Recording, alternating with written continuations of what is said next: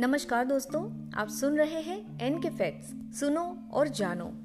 और मैं हूँ आपके साथ नेहा। क्या आपने कभी भी चिकन के आकार के चर्च के बारे में सुना है? मध्य जावा, इंडोनेशिया के जंगल में गहरे बकी त्रेमा नामक एक पक्षी के आकार की इमारत ट्री टॉप्स के ऊपर खड़ी है।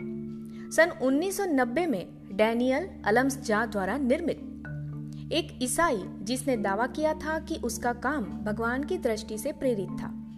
इस इमारत की संरचना तकनीकी रूप से एक चर्च नहीं है, बल्कि इसकी आधिकारिक वेबसाइट के अनुसार सभी राष्ट्रों के लिए प्रार्थना घर है। हालाँकि वर्नर हर्जोग, जिन्होंने अपने 2016 की डॉक्यूमेंट्री इन टू द में इस इमारत को चित्रित किया था। वैसे तो इसे सिर्फ़ गेरेजा अयम या चिकन चर्च के रूप में जाना जाता है। चलिए जानते हैं चिकन चर्च के बारे में कुछ और जानकारियाँ, जो आपने कभी नहीं सुनी होंगी। आइए शुरू करते हैं। फैक्ट नंबर वन ये इमारत सन 1990 के दशक के दौरान डैनियल अलम्स जा द्वारा बनाई गई थी, जिन्होंने दावा किया था कि वो सन उन्नीस में एक सपने के माध्यम से एक प्रार्थना घर बनाने के लिए भगवान से प्रेरित थे। अलम्स जा ईसाई है, लेकिन प्रार्थना या ध्यान के लिए किसी भी धर्म के अनुयायियों का स्वागत करने के लिए गेरेजा अयम की कल्पना की गई प्रार्थना घर ने सन 1990 के दशक तक अपने दरवाजे खोल दिए थे।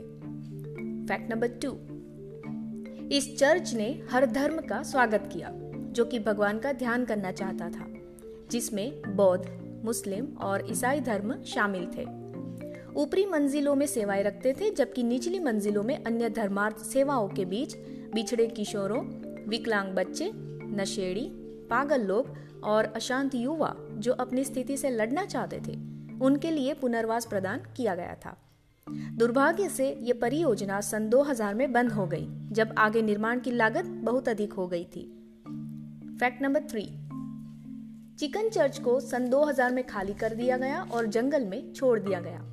गेरेजा अयम या कहे चिकन चर्च वर्षों से वहाँ जर्जर होता रहा और प्रत्येक साल उसकी हालत और खराब बनती गई। लेकिन इन दिनों इसे साफ़ कर दिया गया है और एक उचित पर्यटक आकर्षण में बदल दिया गया है। स्थानीय कलाकारों ने आंतरिक दीवारों को जीवंत थ्री चित्रों से खूबसूरत बना दिया है, जो स्थानीय पौराणिक कथाओं और इतिहास को दर्शाते हैं। Fact number four. Chicken church के पिछले हिस्से में एक छोटा सा कैफ़े भी है, जहाँ पर्यटक पारंपरिक स्वादिष्ट व्यंजन का लुफ्त उठा सकते हैं। वहीं आप अद्भुत 360 डिग्री दृश्यों को देखने के लिए पक्षी के सिर के शीर्ष तक भी चढ़ सकते हैं। इस इमारत की संरचना स्थानीय लोगों के लिए गैरेजा अयम के रूप में जानी जाती है, जिसका अर्थ है चिकन चर्च। और हर साल ये मैंगलेंग की पहाड़ियों पर सैकड़ों जिज्ञासु पर्यटकों और फोटोग्राफरों को आकर्षित करता है। वही इसे बनाने वाले डैनियल अलम्स जा के अनुसार ये इमारत न तो मुर्गी है और ना ही चर्च। वो कहते हैं, मैंने प्रार्थनाओं का घर बनाया है। एक ऐसी जगह जहाँ भगवान में विश्वास करने वाले लोग आ सकते हैं और प्रार्थना कर सकते हैं। Fact number five chicken church के लिए डैनियल अलम्स जा ने मैंगलेंग पर्वत पर ऊपर से एक एकड़ ज़मीन खरीद ली थी और निर्माण की अनुमति लेने के लिए आवश्यक कदम उठाने शुरू कर दिए थे। लेकिन उनके पास ज़्यादा पैसे नहीं थे, इसीलिए उन्होंने स्थानीय किसानों के साथ दो मिलियन इंडोनेशिया रुपया के लिए ज़मीन खरीदने के लिए बातचीत की, जिसे उन्होंने चार वर्षों में किश्तों में भुगतान किया था। Fact number six chicken church प्रार्थना घर बहुत बड़ा है। भूतल पर एक विशाल मुख्य हॉल और कम से कम पंद्रह कमरों वाला एक बेसमेंट है, जो कि पर्यटकों के अनुसार शयन कक्ष के रूप में उपयोग किया जाता है। वैसे दुनिया भर के धार्मिक लोग अभी भी इस स्थान पर जंगल में, इस रहस्यमय विशाल चिकन चर्च को देखने के लिए और निश्चित रूप से प्रार्थना करने के लिए यहाँ पर आते हैं। Fact number seven. सात मंजिला परिसर में प्रत्येक मंजिल का एक अलग ही विषय है, जैसे आध्यात्मिक यात्राएँ, प्रार्थना का अर्थ, भगवान की सिद्धियाँ और स्थानीय ज्ञान और विषयों को विभिन्न कलाकृतियों के माध्यम से दर्शाया गया है। डैनियल अलम्स जाग के परिवार का कहना है कि इस इमारत का उद्देश्य इंडोनेशिया में धार्मिक विविधता और सहिष्णुता को बढ़ावा देना है। Fact number eight. इंडोनेशिया में लगभग सभी आधिकारिक धर्मों के लिए पंद्रह प्रार्थना कमरे हैं, जिनमें ईसाइयों के लिए एक जगह और मुसलमानों के लिए मक्का के सामने एक और कमरा शामिल है, जिसमें इस्लामिक प्रार्थना के लिए मैट और कपड़े सुसज्जित करके रखे गए हैं।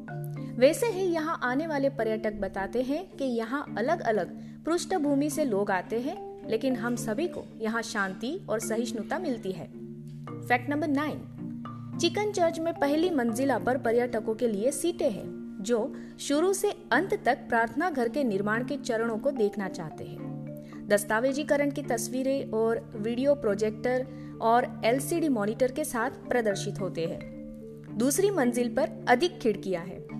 दीवारों पर पर्यटकों के आकर्षण के लिए पारंपरिक नृत्य, अच्छे सुंदर सुविचार और नैतिकता के चित्र है। तीसरी मंजिल थोड़ी संकरी है, क्योंकि यह कबूतर या मुर्गी का सिर है। वही चोंच में खड़े होकर पर्यटक इमारत के बाहर एक सीमित, सुंदर दृश्य देख सकते हैं। वहीं अगर आप पूरे सुंदर जंगल वन का आनंद लेना चाहते हैं तो आपको भवन के शीर्ष पर जाना चाहिए। सिर के शीर्ष पर एक बार में केवल आठ लोगों को ही खड़े होने की अनुमति है। इसीलिए यहाँ आपको अपनी बारी का इंतज़ार करना पड़ सकता है। Fact number ten. प्रत्येक मंजिल की खोज के बाद तहखाने में 25 छोटे छोटे प्रार्थना कमरे मिलेंगे और उनमें से एक मुशल्ला भी है। निजी प्रार्थना के लिए दो बाय दो मीटर कमरे और सामूहिक प्रार्थना के लिए दो बाय छह मीटर कमरे मौजूद है। इसके अलावा यहाँ बाथरूम और शौचालय भी है। वैसे इस धार्मिक भवन के निर्माण का उद्देश्य प्रार्थना करना था और तहखाना प्रार्थना घर का मुख्य भाग था। लेकिन अब ये एक पर्यटक आकर्षण बन गया है और इस विशाल चिकन आकार की इमारत की चोटी उत्कृष्ट दृश्यों को निहारने के लिए सबसे शानदार और एक महत्वपूर्ण हिस्सा बन गया है। आशा करते हैं आपको हमारा ऑडियो अच्छा लगा होगा। अगर अच्छा लगे तो लाइक और ज़्यादा से ज़्यादा शेयर ज़रूर कीजिएगा। ऑडियो सुनने के लिए धन्यवाद। मिलते हैं आपसे अगले एपिसोड में। तब तक के लिए अलविदा। जय हिंद।